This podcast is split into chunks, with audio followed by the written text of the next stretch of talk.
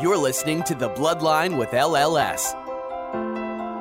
We'll be joined by experts who will help us understand current issues and resources available to those diagnosed with blood cancer. Holidays and you know those things are, are mean so much more now than they did prior to cancer entering our lives. This may potentially be a cure for some patients. We'll also be speaking with patients and caregivers who will share their cancer journey with us to better understand life after diagnosis and let you know you're not alone. Beforehand, my job was to earn a living for my family.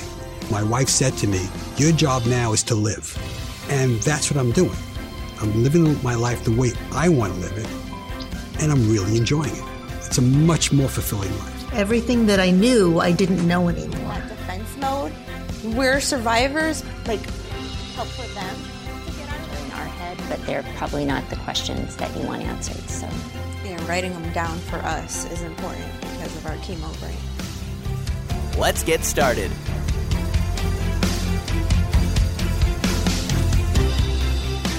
Welcome to the Bloodline with LLS. I'm Alicia. And I'm Lizette. Thank you so much for joining us on this episode. Today we will be joined by social worker Karen Hartman over at Memorial Sloan Kettering Cancer Center. We know the holidays can be a time of family gathering, traditions, and great cheer, but with the cancer diagnosis, holidays can begin to feel quite different for most. On today's episode, Karen will be sharing with us 10 tips for making your merriment more manageable. Karen, would you mind introducing yourself to our audience? Sure. My name is Karen Hartman. I'm a clinical social worker and social work manager at Memorial Sloan Kettering Cancer Center. Today's topic is on ways to cope with, you know, with a cancer diagnosis around the holidays. What would be the first step that you'd recommend for someone who is approaching this time and may feel slightly different than they, they may have in the past? Well, I think probably one of the most important things is to acknowledge that it may be different holidays are um, a time that many of us see happiness and joy and warmth and family all around us. And for somebody who has a cancer diagnosis or a family member, it, it just feels different. And so acknowledging that and making a plan for the holidays can make it go a little more smoothly. It's really important to acknowledge both the cancer and the holidays um, and allow yourself your emotions. It's really okay to feel sad. It's okay to feel happy. Holidays stir up emotions in most of us, even if we don't have cancer. Allowing that to happen, um, acknowledging the way you feel, and maybe talking to somebody about it can be helpful. When you say make a plan, would you suggest going over a plan themselves and then bringing it to a family, or would you suggest that someone make a plan with their family or with their friends about how they would like the holidays to play out for them?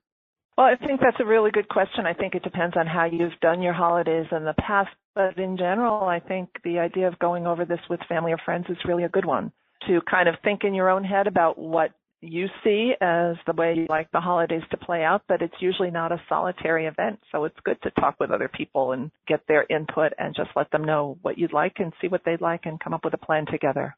So you have making a plan as number one. What's the second way someone can cope with the holidays after a cancer diagnosis?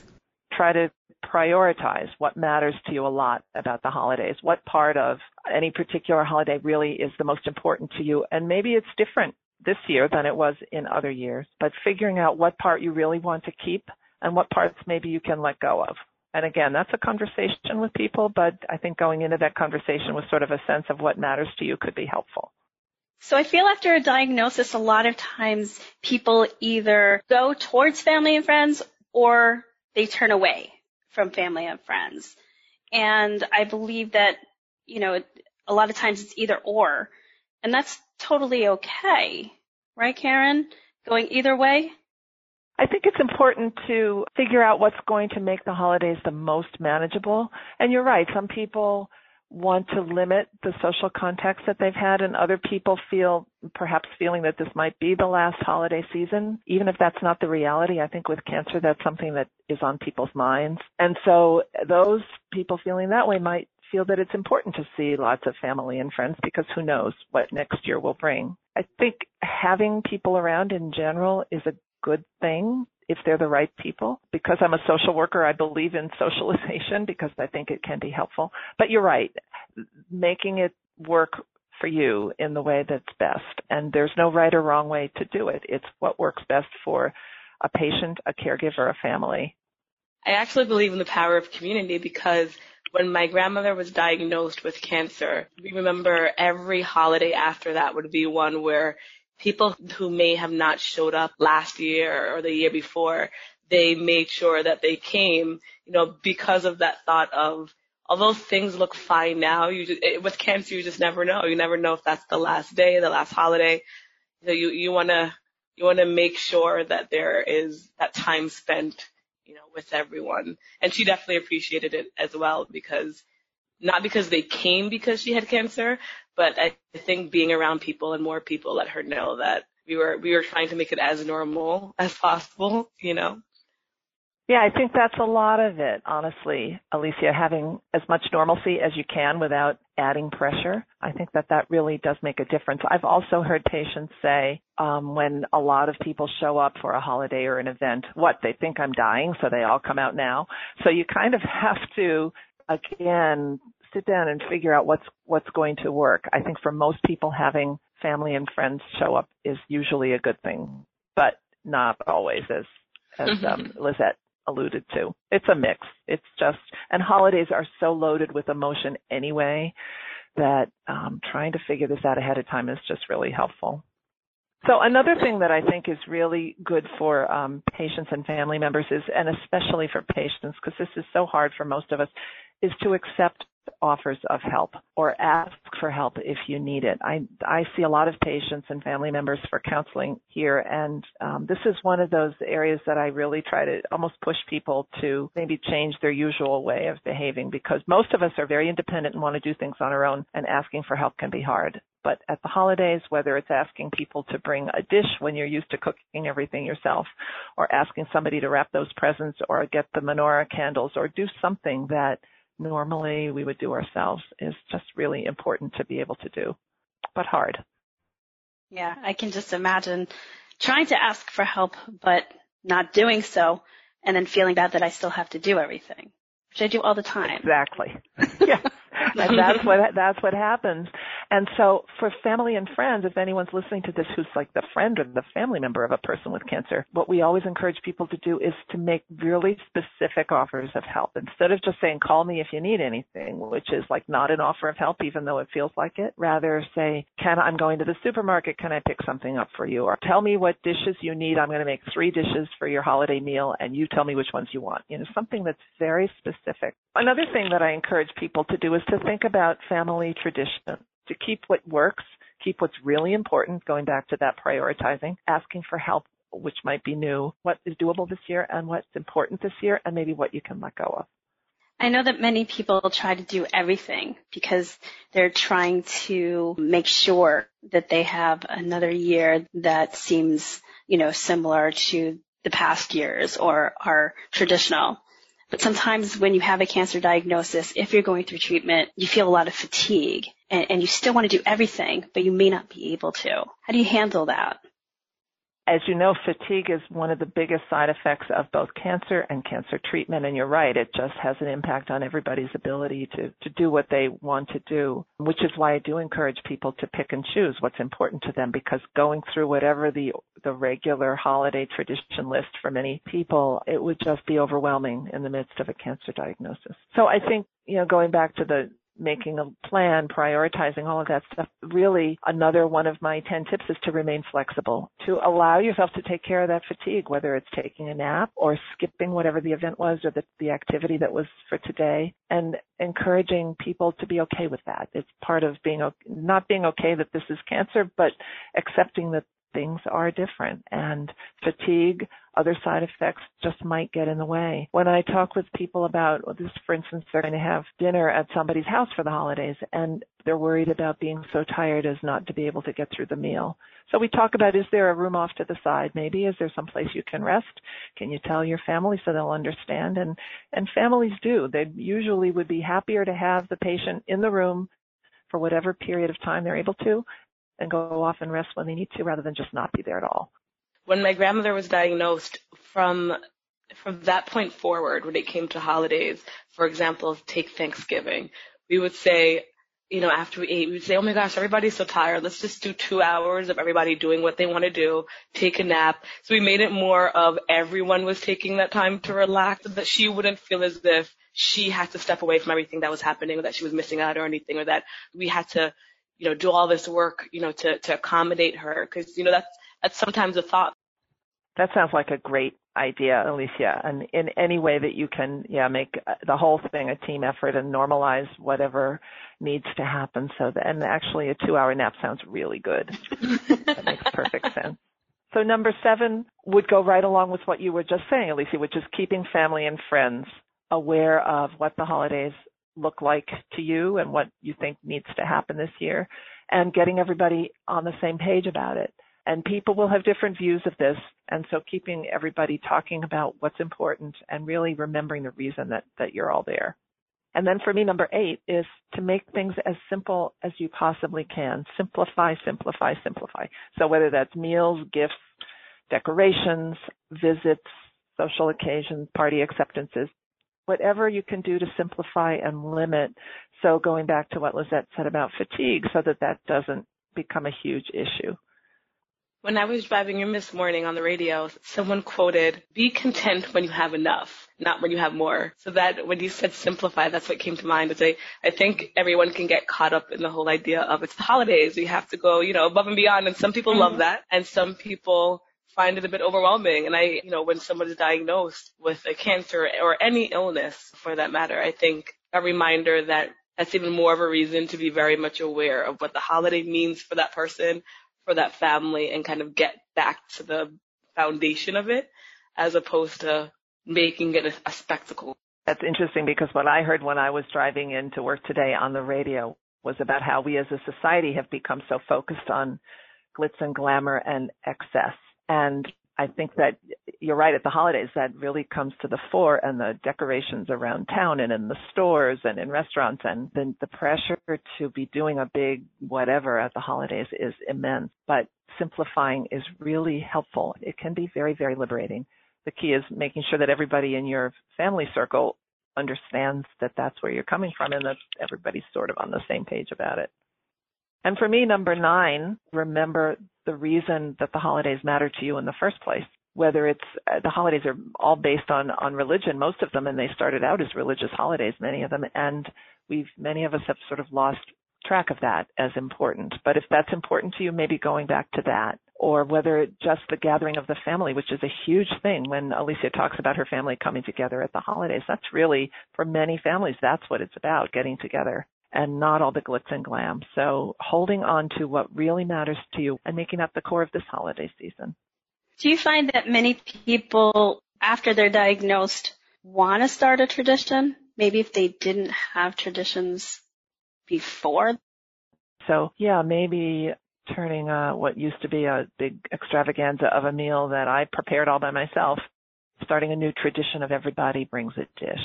Or instead of my shopping for all of the extended family and everybody getting a bunch of gifts for everybody doing a, dra- a grab bag where everybody chooses one person. I think that everything we've all said through this whole discussion is about things look different when you have cancer and the world looks different and your priorities change and the holidays are kind of a crystallization of all of that. So sure, new traditions are good at any time, but especially when you're dealing with something like cancer.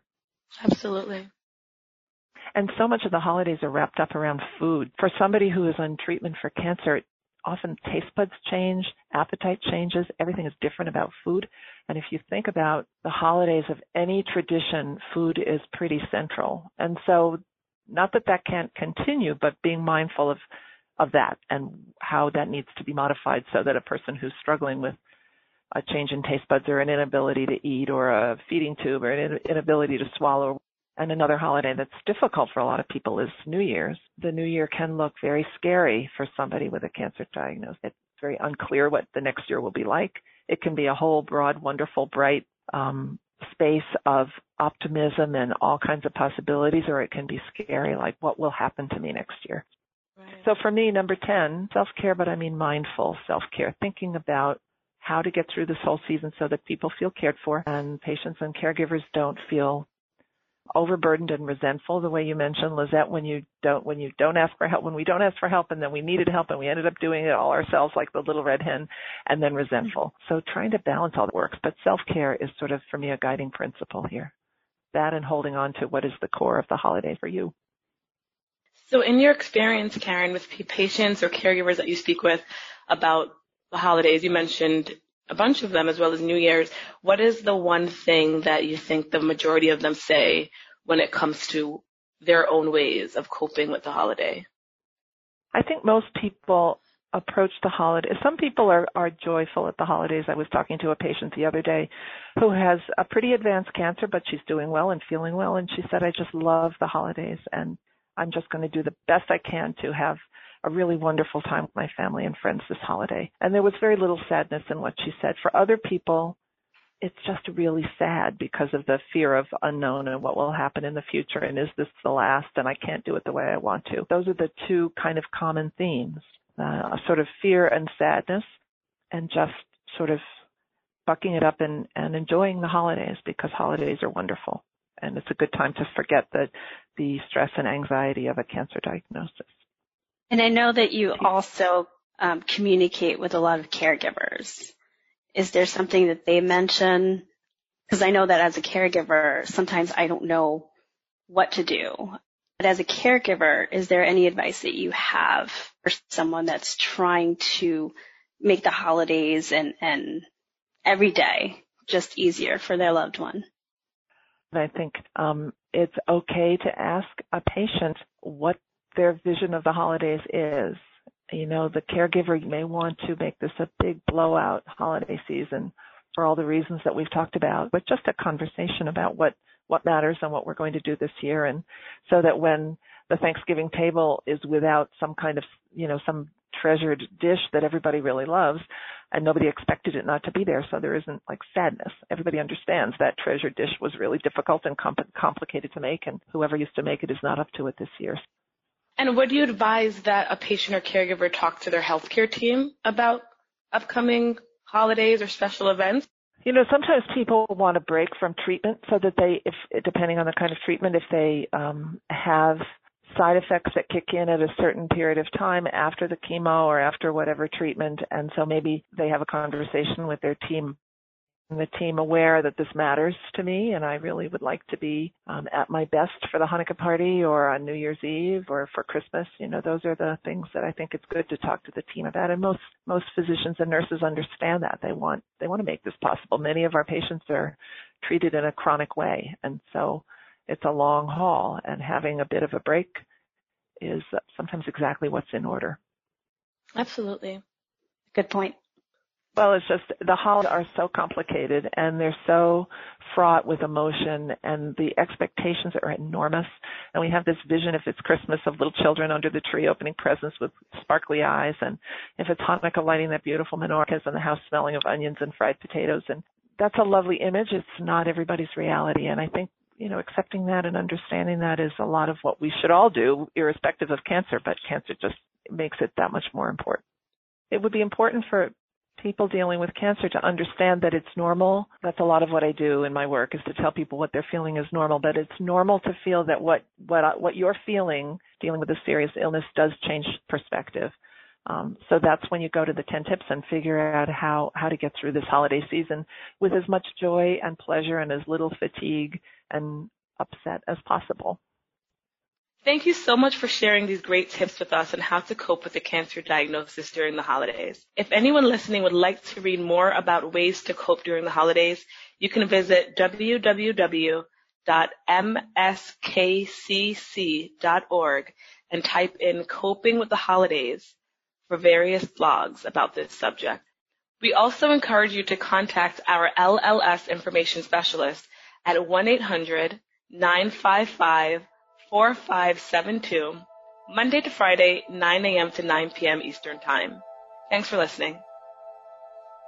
Thanks for listening to The Bloodline with LLS. We can be found on iTunes and other great podcatchers. You can subscribe at www.thebloodline.org. Be sure to check out our archive section on our website for previous podcasts. Be sure to rate and review us on iTunes. Keep up with LLS by following us on Twitter at LLSUSA and Facebook at the Leukemia and Lymphoma Society. Until next time.